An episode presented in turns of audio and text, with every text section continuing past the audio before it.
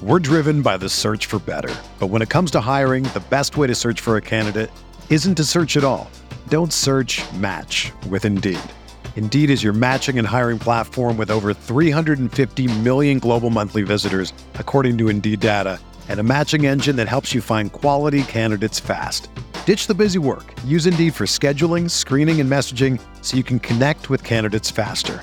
Leveraging over 140 million qualifications and preferences every day, Indeed's matching engine is constantly learning from your preferences, so the more you use Indeed, the better it gets.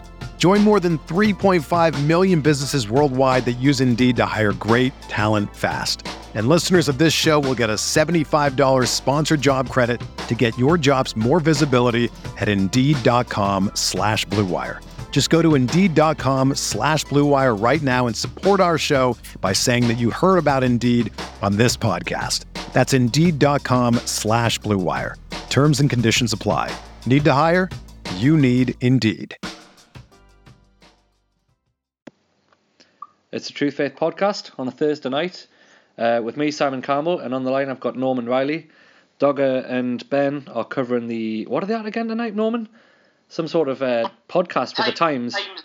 Times football podcast, isn't it? I think they do like a, they do it right. Like they go like from I don't know city to city, and the and they, they do them. So they've got they've got Rafa there with uh, George Caulkin and Oliver Kay. So I'm sure it'll, um, I'm sure it'll be worth a listen. I'll get plenty of Newcastle fans listening to it once it's once it's available. But I'd imagine with it being the Times, you probably have to subscribe to it.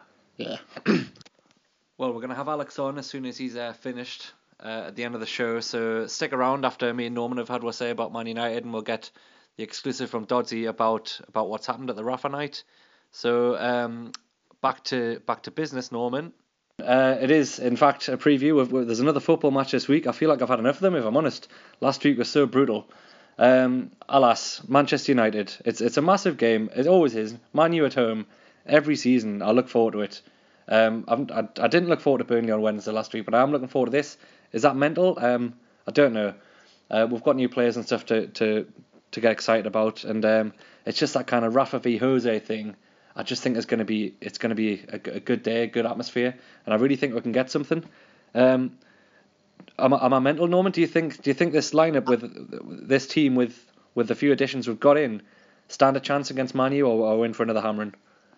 No, stand a chance. We, you know you, you could you could see it to a certain extent. You know, Liverpool were you know more they're more or less on par with Man U. I mean, as, as an attacking force, definitely. Um, and we more than held our own against the Scousers. Um, obviously, you've got two contrasting styles of play. I think that Rafa's set up against Liverpool, um, Klopp's, you know, famous gegenpressings, it's an, an easier one for our squad of players to, to cope with on a tactical level because um, it's it just it, it does allow you to almost sit back and like soak soak up that wave after wave of pressure. Whereas Mourinho, um, he is, you know, he's you have to say it, even though Manu score a lot of goals and they do batter teams, he is he is quite a defensive defensive coach. His his priority is basically like you know we'll we just won't concede goals. That's his first priority is like let's not concede. And obviously, a lot of the time that works. Um, on Saturday against Spurs, you think about it on Saturday against Spurs, he would have gone there with a game plan, right? Because as he does against all the sort of clubs in and around him, he goes there to stifle them. Like especially when he goes to stifle the other team from playing and yep. maybe hit them a break, or he'll always take nil nil draw. Like Mourinho would take nil nil draw with um, Chelsea, nil nil draw with Tottenham, nil nil draw with Man City. That's that's like kind of how he's won titles in the past is by not losing to the, the teams around him and then just battering the teams like um like sort of fifth, fifth, sixth, seventh downwards. Um, so against Spurs on Saturday, obviously that goal that had like you know happened ridiculously quickly. Um, it, it was almost it almost like threw his game plan to shit. It, it was like well, where, where do we go from here? Um, yeah. And they conceded the other goal not long afterwards. And if you look at the match stats, they didn't really. I mean, they didn't really do anything. Um, so a, a, very, you know, a very possibly stupid part of my brain kind of wants us to. I mean, really would like us to get an early goal because I think if we get a really early goal, we've got a, we've got a really good chance against them. Um, the in terms of in terms of them being like you know better than us, of course, you're like a thousand times better than us in terms of playing personnel. But um, what we have got, um, yeah, the Rafa, uh, the Rafa um, Jose thing is is huge. Um, you know, there's a there's a definite rivalry there, and obviously Rafa's done him in, incredibly important games in the past. There's the the comment that Rafa's wife made against uh, Mourinho in the past about uh, you know them them going up and clearing up Mourinho's messes. There's, there's a bit of, no, I'll stop you there, Norman. You've literally when when you read the special on Sunday morning, that's that's one of me one of me bits. well, I'll tell you what, we'll, we'll not we'll not go into that then. Um, there's a, little, little sort of um, prelude to it, so you know, it'll just it'll whet people's appetite for reading the special, mate. Aye, yeah. Which you can you can subscribe to absolutely free. Um, you'll find a link to it on uh, truefaith.co.uk. It's totally free. Loads of mint writers put in just little little snippets for ahead of each game. It's it's class. Please subscribe. Carry on, Norman. What were you saying? Um, all right, so we'll, we'll not go, we'll not go into that too much. Um, but uh, the needle obviously add to it. I think obviously the, the majority of Newcastle fans are well aware of the, the history between them, so they they're pro- probably going to give it Rafa a lot of support, but Mourinho a lot of grief. Um, and to get like to go one up against them and to just continuously give Mourinho grief, I think would create a great atmosphere. And, and like you you alluded to, there are many games at home to Man U where the atmosphere is flat. Um, initially, initially it usually starts off quite raucous, and obviously you know there there are times they've battered us in the past, but we've had some brilliant performances against them at home. Even even the McClaren relegation season, that, that performance was probably in many ways it was uh, in many ways it was one of it was McClaren's team's best performance. Um, it was a fantastic game of football. Really enjoyed it, and summed up by Paul Dummett.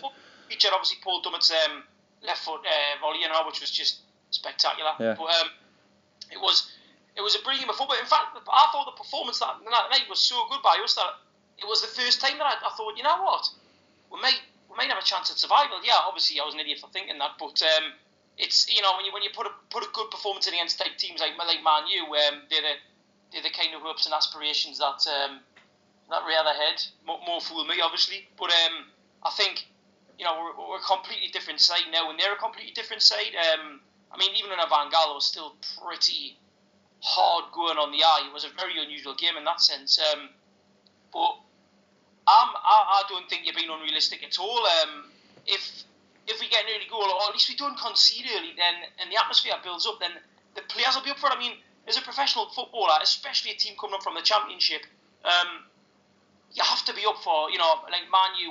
Um, I mean, what time's the quarter past two kick off? Yep. So hopefully, you know, few, there'll be a few drinks will have been had before the match, and I just, I'm just, I'm just hoping for a, a really raucous atmosphere and a kind of, you know what, let's let's press them a bit. It probably won't happen the pressing aspect of it, but you know, Rafa knows what kind of manager Mourinho is, so so who knows? Um, I, I think you know, you know, I don't think it'd be unrealistic at all. I mean, a draw is definitely not a definitely not a question, and a win. I mean, a win even. You know, you look at like they, they were poor against Spurs. Obviously, Spurs are a completely different side to us, no doubt about that. But they were, they were poor to the extent where they didn't. They looked clueless after they went one 0 one down, and definitely after they went two down. And then you look at them against um, Huddersfield away. I mean, they lost to Huddersfield away. You know, this this is like this is a game that we can win, despite the fact that Man are second. This is a game we can win. If, if Huddersfield can beat them at home, if, if Wagner can put out a team to beat Mourinho's side, then we certainly can. So there's there's no reason to approach the, the, the, game with doom and gloom. And there were positives to take from the um, the Palace game, despite the equaliser and the, the, pressure we were under the second half. There were positives, and um, I definitely, you're definitely not being uh, being daft, mate. right, no, you've got us absolutely convinced, Norman. Before I was 50-50. Now we're definitely winning this game. oh. I mean, yeah, you've you've absolutely you've summed up exactly how I think everyone sees Jose Mourinho these days. Like he he lines up against the top five, like a team who's in a, in a relegation scrap like us lines up for every game, and then he just he, he hopes he's spent enough money on quality to just win the rest of the games easy as as they often do.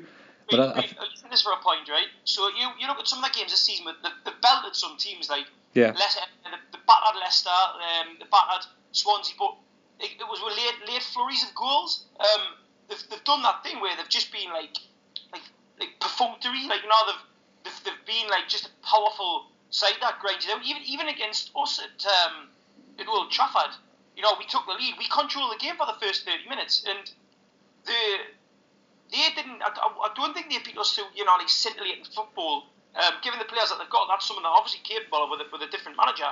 But they're just big. They're just a big, strong side, and eventually, you know, their their fitness levels and their power. Um, that's that's what defeated us in the end. Whereas I don't think the, the fitness levels and the power will play into it as much um, a, at a home match at St James's. And the other thing as well is that as much as we're under pressure to get results, this game to a certain extent, but not under as much pressure as you could see to a certain extent Mourinho is to get a result. Because well, obviously, you know, they, they're not that far ahead in the second. They're not going to catch Man City, but at the same time, they can't, Mourinho can't kind of give the appearance of not catching Man City, you know what I mean? And, and there's a pressure there because they lost against Spurs last week, so I think that these are other factors that might play in our hands. Yeah, I, I know I know what you're saying there. I'll, I'll go back to what you said though about us not being under pressure because one of my questions to you tonight was going to be Norman, do we need to stop picking up game, uh, points in these games? You know, with we've always kind of thought, oh, well, well if we win games against the teams around we'll be all right. But actually, we've come so far now where you're looking at the fixture list and actually, we've got Man U at home, we've got Arsenal at home, we've got Chelsea at home. Do we need to be picking up a couple of points out of those games now because there's there's so few opportunities left to, to get points on the board and to get us to that kind of 40 point goal to, of staying up. So I know you're saying we're not under pressure, and you're right. We're not. Uh, they're, they're, under pressure, and if, if Mourinho finishes lower than third, like he should lose his job because that's just not good enough for the, the amount of money he spent. But from our point of view, I, I think we need to start looking at these games and, and kind of yes, it's it's it's still a free game, Man United, and if we lose, nobody will be will think it's unreasonable. But I think at some point we've only got um, a couple of points from the from the top six so far this season, and yes, we've got those teams I've just mentioned to play at home. So we've got we've got a point against Liverpool, and we've got a point again uh, from two games against Man City in terms of goal difference, but that's about it. Um, do we need to pick up a couple more points from these games, Norman? Right, mate. So the you're absolutely you're absolutely right. Of course, like we need to start. We need we, we need to pick up points where we can. It's as simple as that. Um, you know, like if this was like the third or fourth game of the season, you'd be like, oh well, yeah, of course it does. You know, a defeat. Well, in the grand scheme of things, what is it? Yeah, yeah. Right now, a, a defeat is, you know, it on, on, in the sense of it being, you know, a, a confidence uh, drain. Obviously, it'll contribute a little bit of that. Also, it puts more pressure on the um, the games that we, you know, inverted commas, expected to win, i.e., Huddersfield, Southampton, West Brom. It puts more pressure on, which you know, which can filter down from the stands if, if the fans are nervous, the, the players will be nervous. Um, but I suppose what I mean is, is that yes, there's pressure on to pick up points, and maybe in this game, but we're not expected to. We're not expected to pick up a point. So the expectation levels are are a lot lower, um, and that could play in our hands in the sense that you know we we as a as a, as a collective fan base. Um, we're not going to be as kind of nervous as we might be now against Burnley at home, against Swansea at home, against Huddersfield coming up or whatever. Um, there's there's more there's it'll be more it'll be a raucous, but I, I think kind of more relaxed. Relaxed might be the might be the wrong word, but it won't be as kind of like a uh, as much of a pressure cooker as it might be if it was Huddersfield at home this weekend. Yeah. You see what I mean? So I'm, I'm just hoping that that's that's how it pans out and that that plays into our hands. Yeah. Um, and, I'm, I'm confident we'll pick up a point. Yeah, I mean, for me, I think I think you've just kind of hit why I think this sort of game is important. Um, and again, I'll not I'll not be gutted if we lose. Obviously, it's Man U. They've got 500 million pounds as a player, but if we could get something here, it means that those games against Huddersfield, Southampton, West Brom, on on the kind of six pointers that oh, every time we've come up to one of them fixtures, it's been off the back of a bad run, and kind of we came out to Burnley the other night, and it's like we'll have to win here, and the pressure's on so much, and I think that that still seems to frighten our players because we've got the youngest squad in the league. And you know when when they're faced with a game against Burnley, who are a top half team and they're much better than we, as were Crystal Palace the other day, and they're coming up against these teams under so much pressure, and I think they're capable. They know they can do it, but as we've seen both times, one 0 up, and then we'll get under a bit of pressure, and then a, you know a slobby goal or a penalty's given away, and then we'll, we'll fall to bits. And I think if we could just get something on the board against like a Man U or an Arsenal, it, it kind of changes the mindset on these kind of games. And then we're going to Huddersfield saying, right, the pressure's not on as much. We've just took something off Arsenal. We've just took something off Man U. And so I'd really like to see us get something out of one of these games just to kind of set one away and not have this kind of lose all these matches and then come up to Huddersfield at home desperate for three points. I agree. I mean, I, I agree. Um, I think that uh, a point against Man U and a point or three away to Bournemouth would just be. I mean, they would they would set us up unbelievably well for the rest of the season. Um, and uh, the the other thing as well is I think you said before the magical forty point mark. I, I think Mickey mentioned it a couple of times the other night. I don't think I don't think it'll be forty points this season because it's so incredibly tight from what like ninth downwards. Um, I reckon 36 points will probably be, be enough this season. So what are we on at the moment? 26, 26 points. Um, you know the the the, the three wins. You, you, you kind of think, oh yeah, Huddersfield, it's got to be Southampton's got to be West Brom, it's got to be. Um, and I not not not picking up points in other games, Bournemouth away perhaps. Um, then you know Arsenal at home. Then yeah, the, the, the pressure is massive in those games. But again, I just um, I just think, strangely enough, you know, like the the Stoke and the West Ham matches away, we.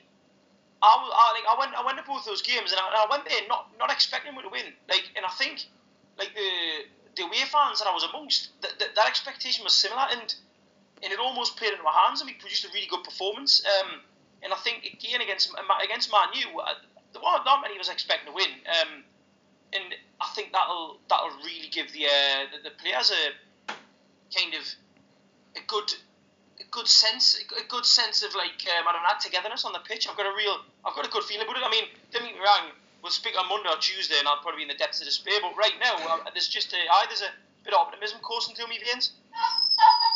Sorry, that's the dog. no, not a problem at all, man. Um, I um, yeah, I, I just think we need we need something to kind of to give the home crowd a bit of a break as well. We haven't won since October. A point against Man U would that's another thing that it's getting harder and harder to play at home because there's that expectation of we've, we've, we've been poor, we've been really poor at home, and the results haven't been good enough. And you're always going to have a section of that crowd because there's so many people who who just demand something, demand better, regardless of kind of the context of what's been happening.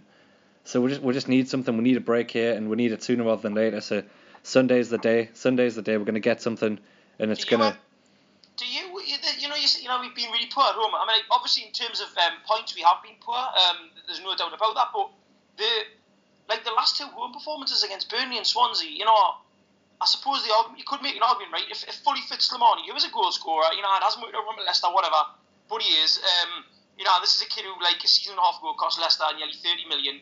Um, with with like a clinical finish on the side, I think Swansea and Burnley, like we would have if we'd gone 2 0 up in of those games, which, is, which was quite feasible given how much of the ball we had, how much how many chances we created in the, in the first half, um, if we'd gone 2 in both those games, it would, have been would have been victories and we'd be talking about like you know a really improving home record and getting those vital wins. And we've just like we just haven't had the rub of the green in front of the goal, have we? And, and I think we haven't had the rub of the green, but also you know when you've got a, a quality centre forward in there like that, sometimes you don't necessarily need the rub of the green. You've just got a clinical finisher now who doesn't you know, doesn't kind of need like four or five chances to put the ball in the net. I agree. I mean, what where we've gone wrong the last few games is that second goal. Second goal would have won both those matches last and week. Palace, and Palace away. Yeah.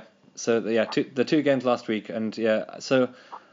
I mean, you've you've brought you've, you've mentioned Slimani there, so I think we'll, we'll move on to the team because uh, for once we've got options, we've got we've got plenty to choose from, and um, some some lads at work play play um, a kind of predictions league every week, not a not a match predictions, but predicting Rafa's lineup.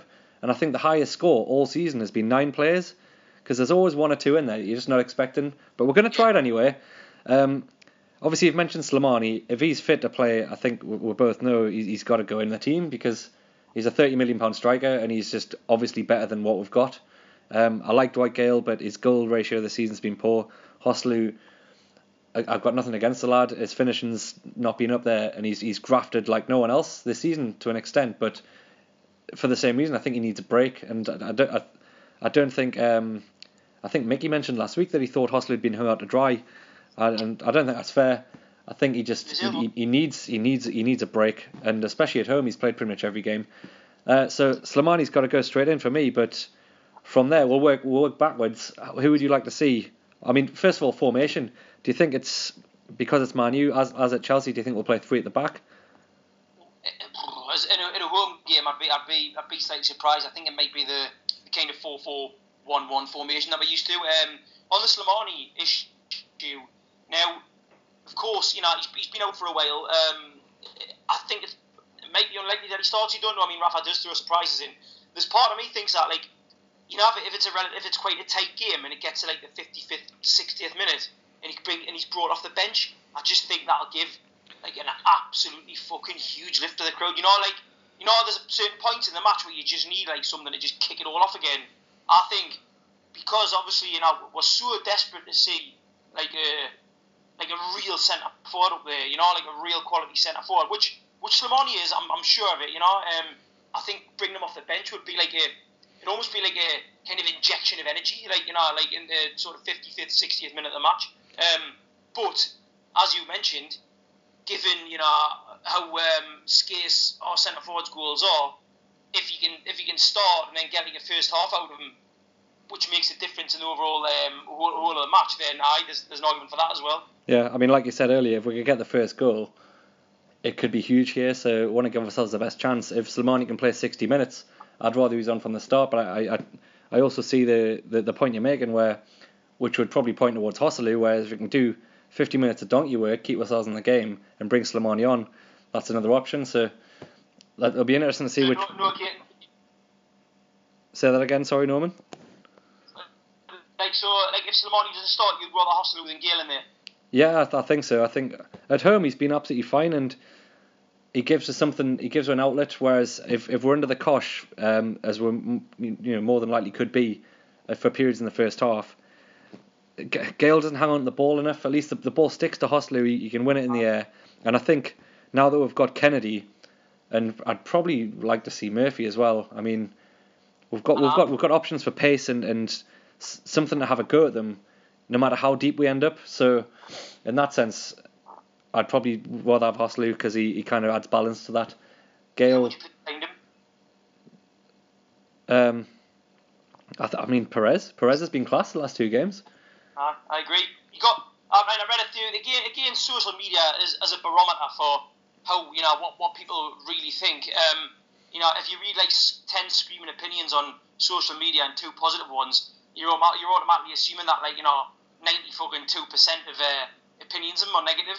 And there were a few kind of comments about him being relatively ineffective against Palace, but again, it was one of those where you know he did he did do kind of what what ultimately is in there for, which is to just run, you know, run sort of left to right and just graft his arse off, and, and that's that's kind of what he does. Um, and obviously, what it's meant as well is that Big Mo's moved into centre midfield, where, Yeah. where, where he's been a revelation.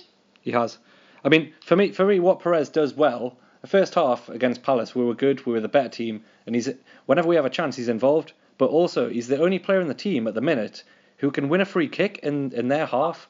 Like, Aye. it's really important to do that because when, when we're under the pressure, what- having a free kick 40 yards from their goal, apart from the fact that we're actually very good from set pieces at the minute and we're scoring a lot of goals, I think we've scored like a third of our goals from set pieces this season. I think we've scored more. I think we've scored more than anyone else in the Premier League from corners this season. Yeah, so I think it's something, something like 35% of our goals have come from set pieces. So apart from anything else, that's very important. But you know, to, to- especially against a team like Man U, you need that respite. You need to, to win a free kick to get to get taken out. Perez is quick enough with his feet to just do that to give her that outlet. So I think Raf will definitely pick him at number 10. Um, Kennedy has to start. I'd, I'd like to see him complete a game. I know Uh, I know he's hauled off quite early against Palace, which raised some eyebrows. But I think Doddsy put it on uh, the podcast. He must have he's not played much football. He must have been protecting him, which is which is fair enough. Um, it was a shame because once he went off, we didn't really have any attacking threat from that point. But for the same reason, I hope that ke- that's kept him fit for this how, one. Um, how how good is it to see like a, a genuinely quick, skillful winger with like raw talent? You know, like talent that still needs honing. yeah, It's dead exciting, isn't it? Like it, it's dead exciting to see a player like that. Like it, it feels like it just feels like a long time since like, since we've seen a player who um who just like there's just, like, there's just like a buzz of anticipation when he gets the ball and when he when he pegs it up the line. You know, I mean, you know what? Jacob Murphy to a certain extent has got the potential to be like that as well. He's really coming to his own this um this sort of last few months, and um he's a he's a good option from the bench. I mean, on, that, that's a, that, that's the question there, isn't it? Yeah, yeah, yeah. Like left and right midfielders slash wingers. Who would you go for? You got McKennedy on the left. Where would you put on the right? well, for, so I think we'll play three at the back because we did against Man City and we did against Chelsea, and I think it's just. I think that's what Raf will do to keep winning the game because we've now got the option of Kennedy. I think that puts Yedlin on the right because of his pace. Uh, yeah. or Manquillo. It could be Manquillo.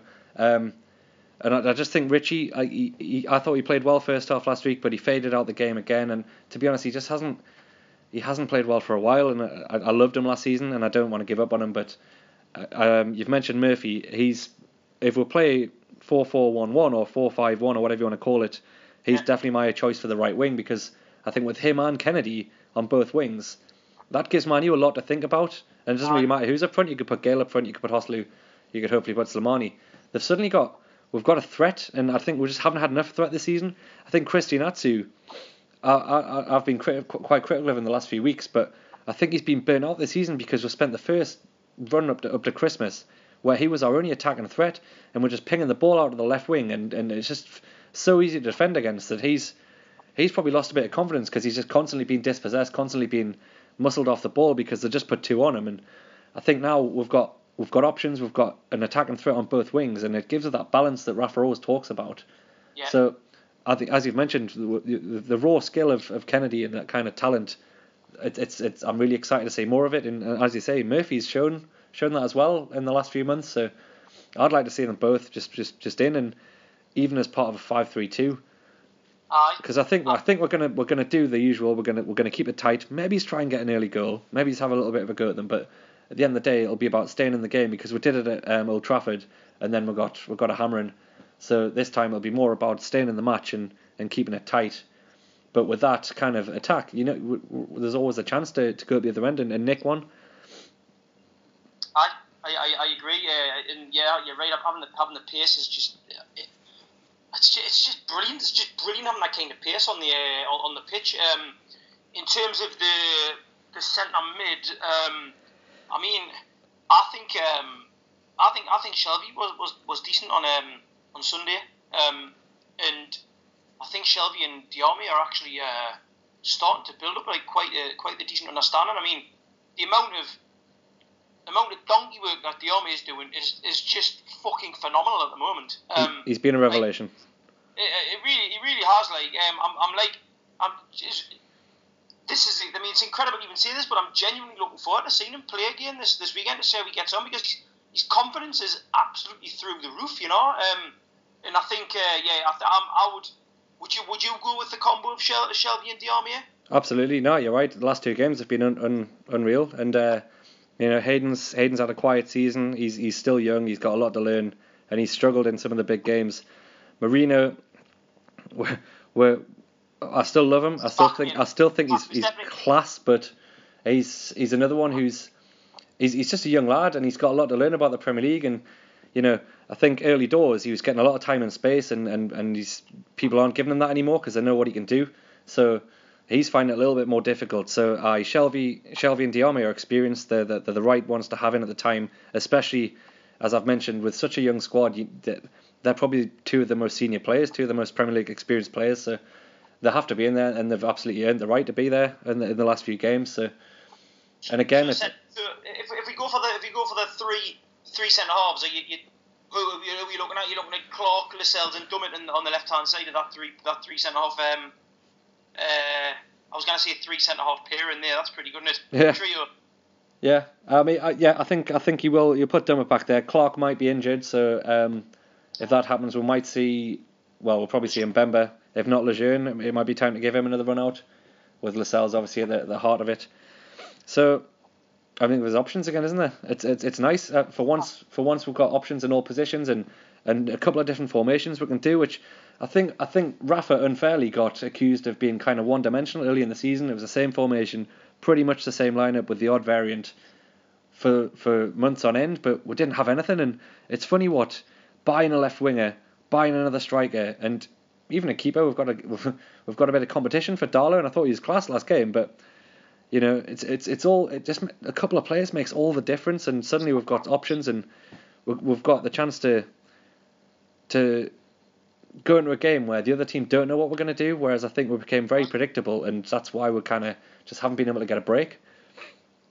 Well, I'll tell you what, right? I, I mean, like, uh, I haven't um, I haven't had a drink for four days, right? Which I know doesn't sound long, but it's yeah, it's it's, it's long in the grand scheme of things. Um, yeah, I don't know what it is, but I think like there's these like hideous amounts of optimism. I don't know where they're coming from because I was thinking about this earlier on, and I thought, right, look at Sunday at Palace, right? I thought Yedlin and Dummett were really good. I think Dummett's been really good since he come he, um, since he come back from from injury.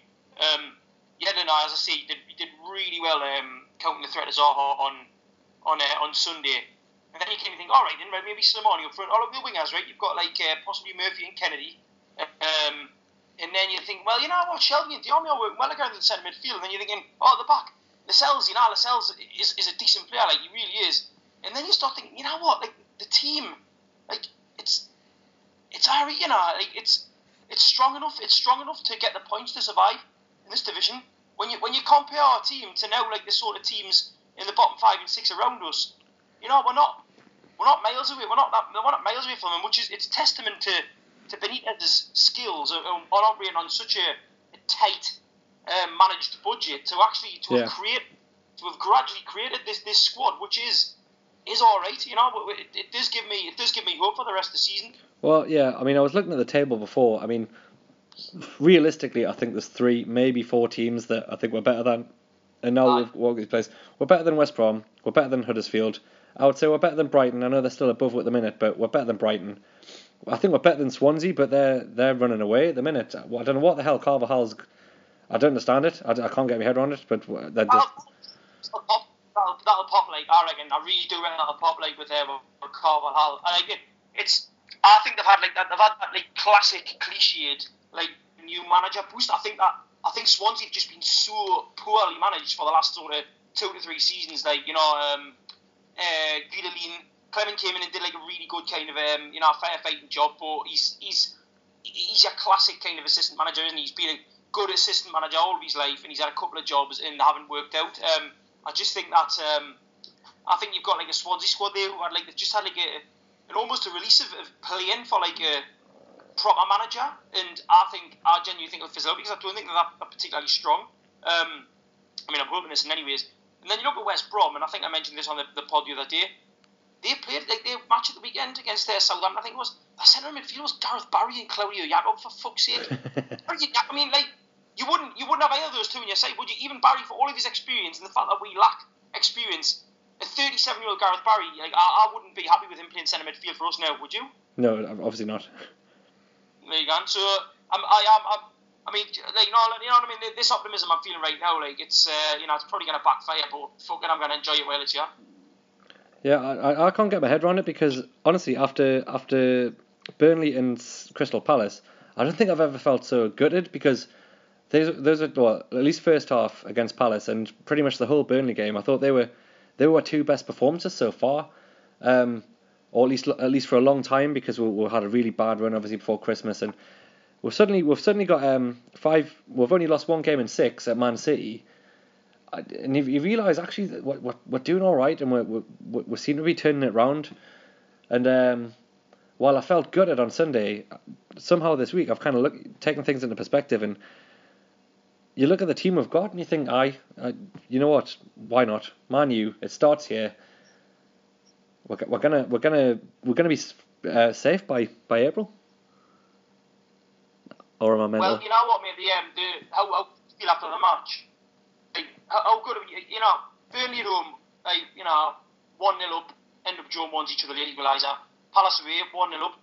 Hey, given the points that we've got in the the the, the, the relegation battle in, of course you're gonna be good afterwards. You know, it is gonna feel like the world's end because like these are these are games that we want to go up in, and we've, we haven't been able to defend the lead, and we've, we've dropped the, you know, we've dropped the point.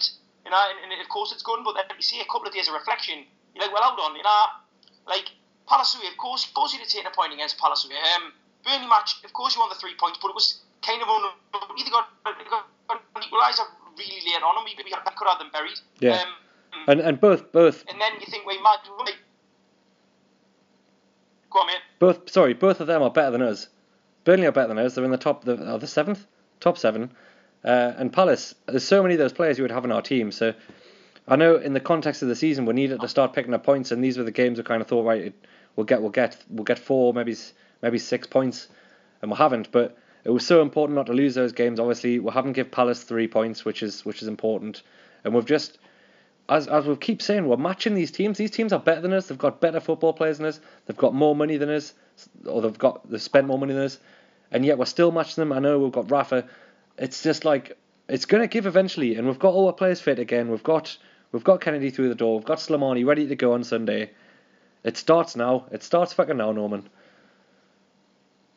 Well, that, that's well, that's it. That's another thing. You see, this is like, there's obviously another reason why the optimism is. This is fucking Man United at home. They, you know, regardless of the fact that Mourinho is an absolute ball bag, um, you know, they, they, it's always a massive because Man U, uh, you know, they're, they're one of the they're one of the world's most famous clubs. It's always always a big game, and, and we're going to this match with you know with the kind of nervous excitement of the fact that we're in a relegation battle, and also we're going into this match. You know, John Carver's not a manager.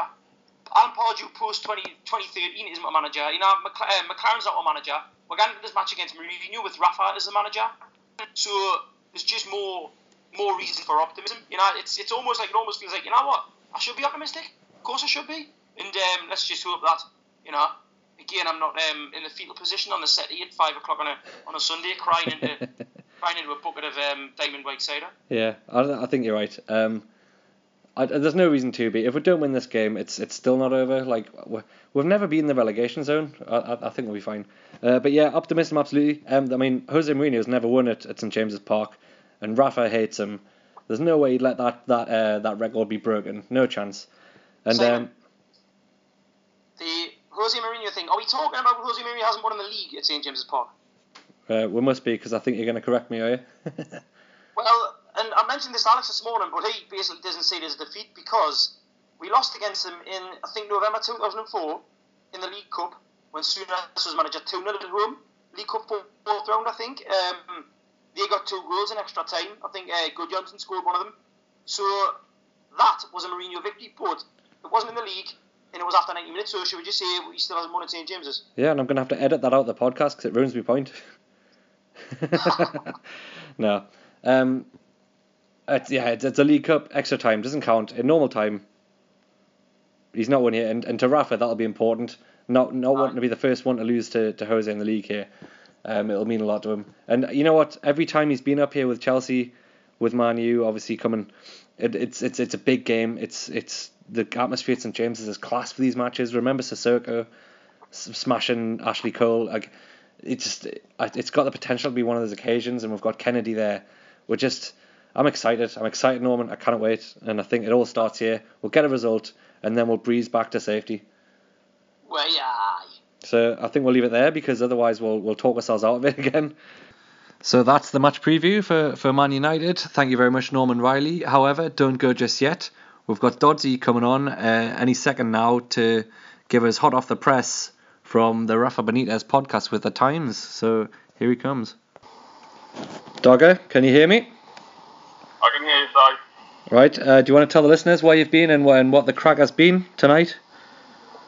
Yes, I've been at the Tyneside Cinema watching the game, uh, which is the Times Football Podcast live, hosted by Alison Rhodes of the Times with George Caulkin, the very excellent George Caulkin, and uh, Oliver Kay from the Times. But of course, the main event, the reason why I think a lot of people were there, was uh, Rafa Benitez was on the panel for the night.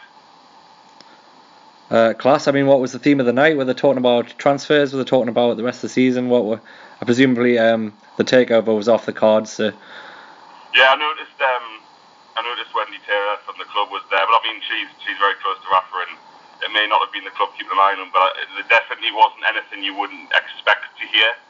Um, I mean, the theme of the night was a general. You know, the Alison, very good host, uh, asked some very good questions of the panel, particularly. It was uh, you know, George was brilliant as usual. Um, Oliver Kay was very good as well, but it was it was very much a Q and A with Rafa Benitez, um, as you'd expect with having such a man of, of his stand on the stage. And I suppose from a there was all sorts of absolutely like really brilliant anecdotes. Rafa's a really funny bloke. I mean, it's quite hard. So I mean, you know ourselves in the recent press from how hard it is to make people laugh on the stage. We, me and you both failed miserably. Um, Rafa Benitez just had the room in his hand. He's a really, really funny bloke with loads of brilliant stories. Um, that came across really nice. Um, on a non-Newcastle perspective, before we get into Newcastle, he told an absolutely brilliant. One of his, one of his answers was so good. Um, he was asked by a lad in the audience um, if his house was burning down, was on fire, and he had to rescue one of his trophies. Which would it be? Good, good question. Um, you a brilliant answer and said everyone concentrates on the trophies and thinks about trophies, but promotions are actually to him far more important and far more you know, he attaches a lot more of, um, you know, feeling towards them. And he talked about getting promoted with Tenerife um, to La Liga, you know, when his rivals for promotion was Atletico Madrid, Sevilla, Real Betis, a couple of others. So that was a great, that was kind of a, a brilliant answer, I thought, and was so interesting how he, you know, we talked about Istanbul, he got asked about Istanbul. I kind of felt like it was very interesting. Went through the motions a little bit on that one because he's been asked about it so many times before, and he alluded to that in the stories have been told a hundred times.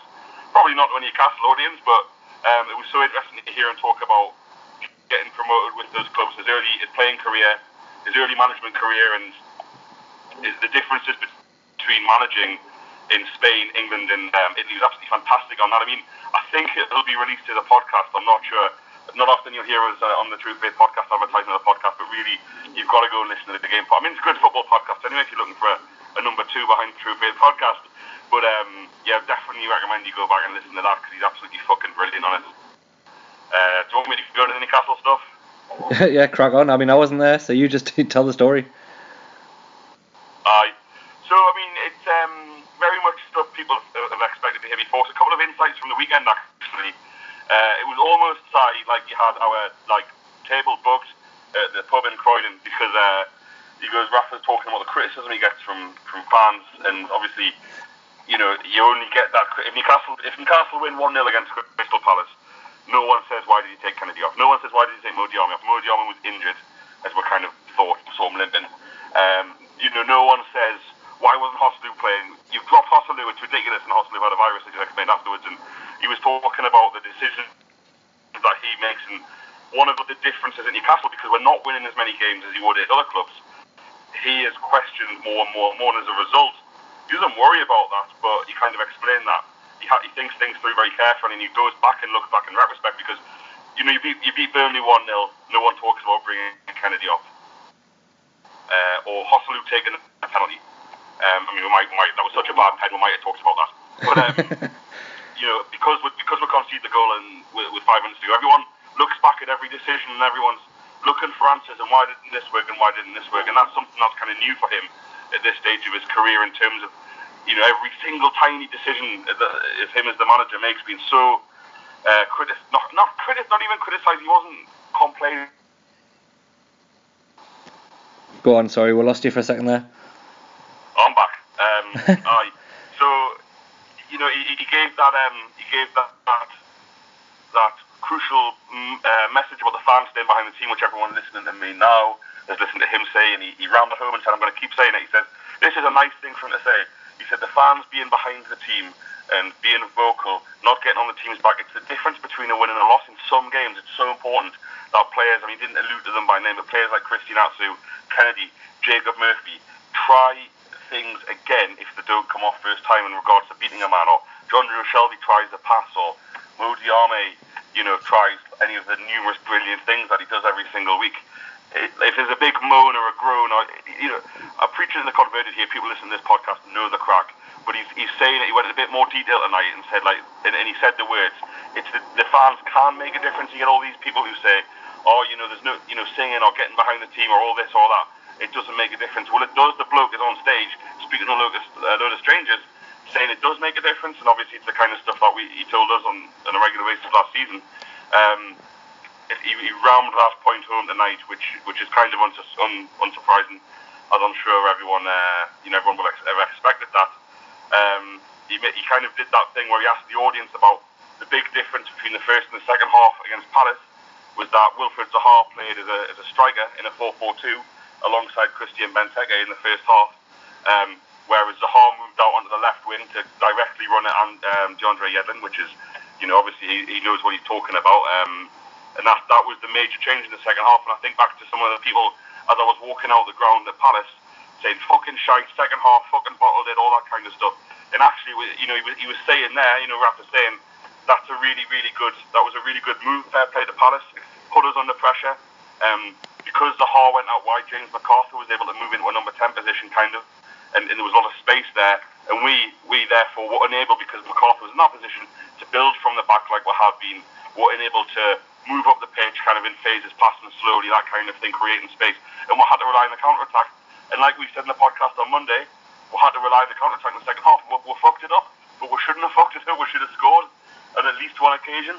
So it, it's kind of fine margins like that he was talking about, and it was very that was fascinating. And fair play to the lad who uh, you know he asked the crowd uh, what what was the difference on Saturday, and the lad put his hand up and, and answered that one. So that was really impressive by him. Um, and he, he kind of it was it was kind of like a little victory for the things we've been talking about and the Newcastle fans have been talking about recently. He didn't he didn't call the team naive as I've done constantly this season, but he talked about the problems that we've got in terms of lack of experience and players not going down at the right time, players not knowing when to time waste, kick the ball away. We we've talked about that constantly this season, and he's kind of probably the first time or the first time on, on that I've seen talks about that, and that's the difference between, for example, Bournemouth players.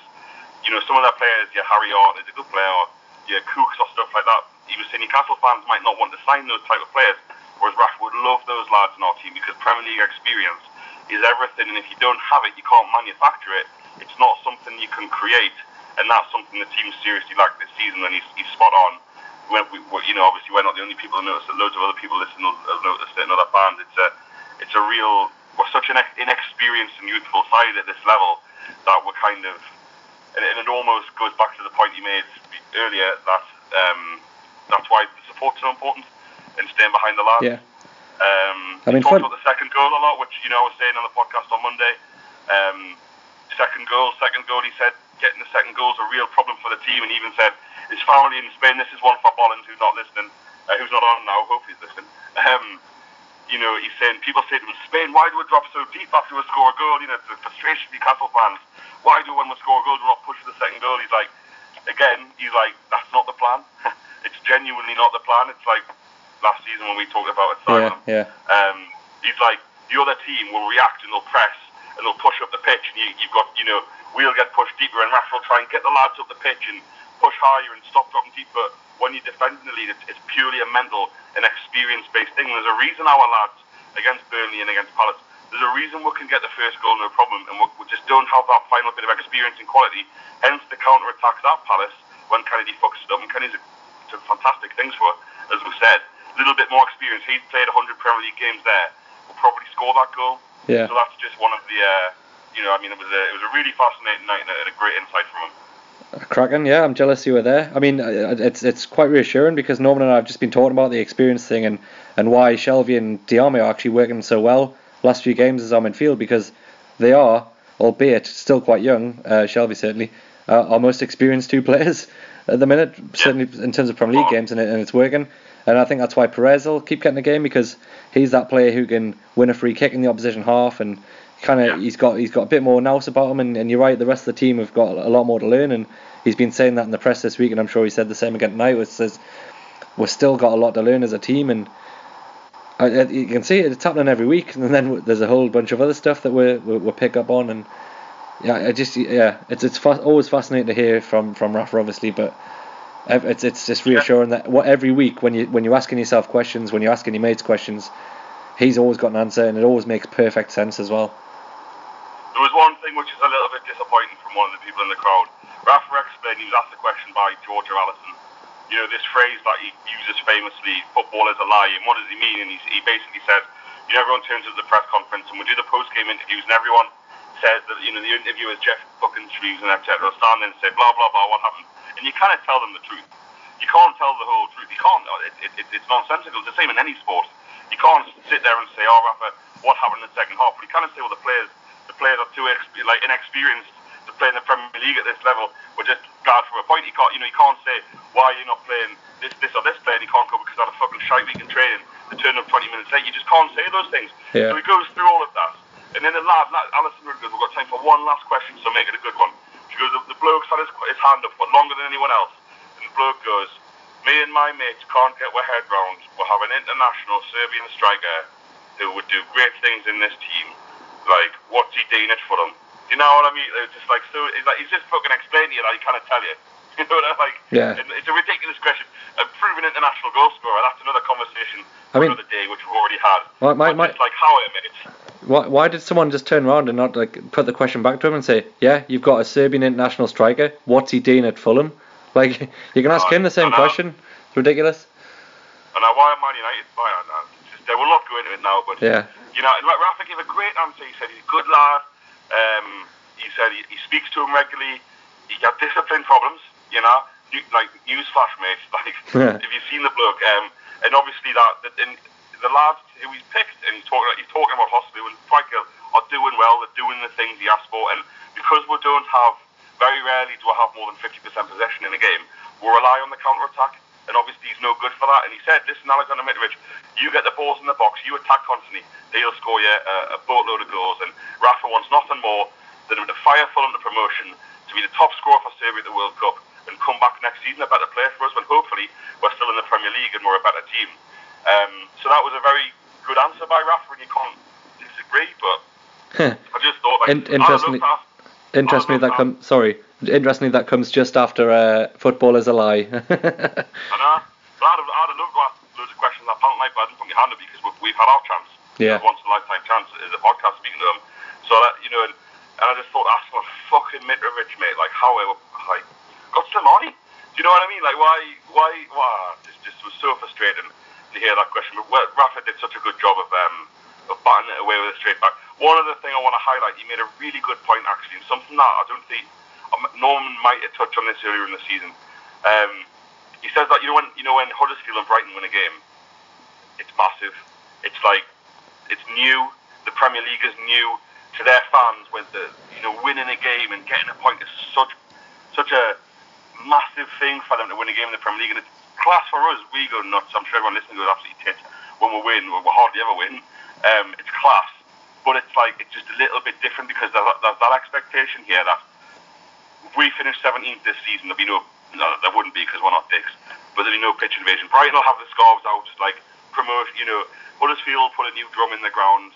Um, like it's just such a big thing to those clubs, whereas we're kind of in the fan base. And they're right, and, and us, I mean, you've got us at the start of the season talking about 40, 46, uh, 46, 48 points.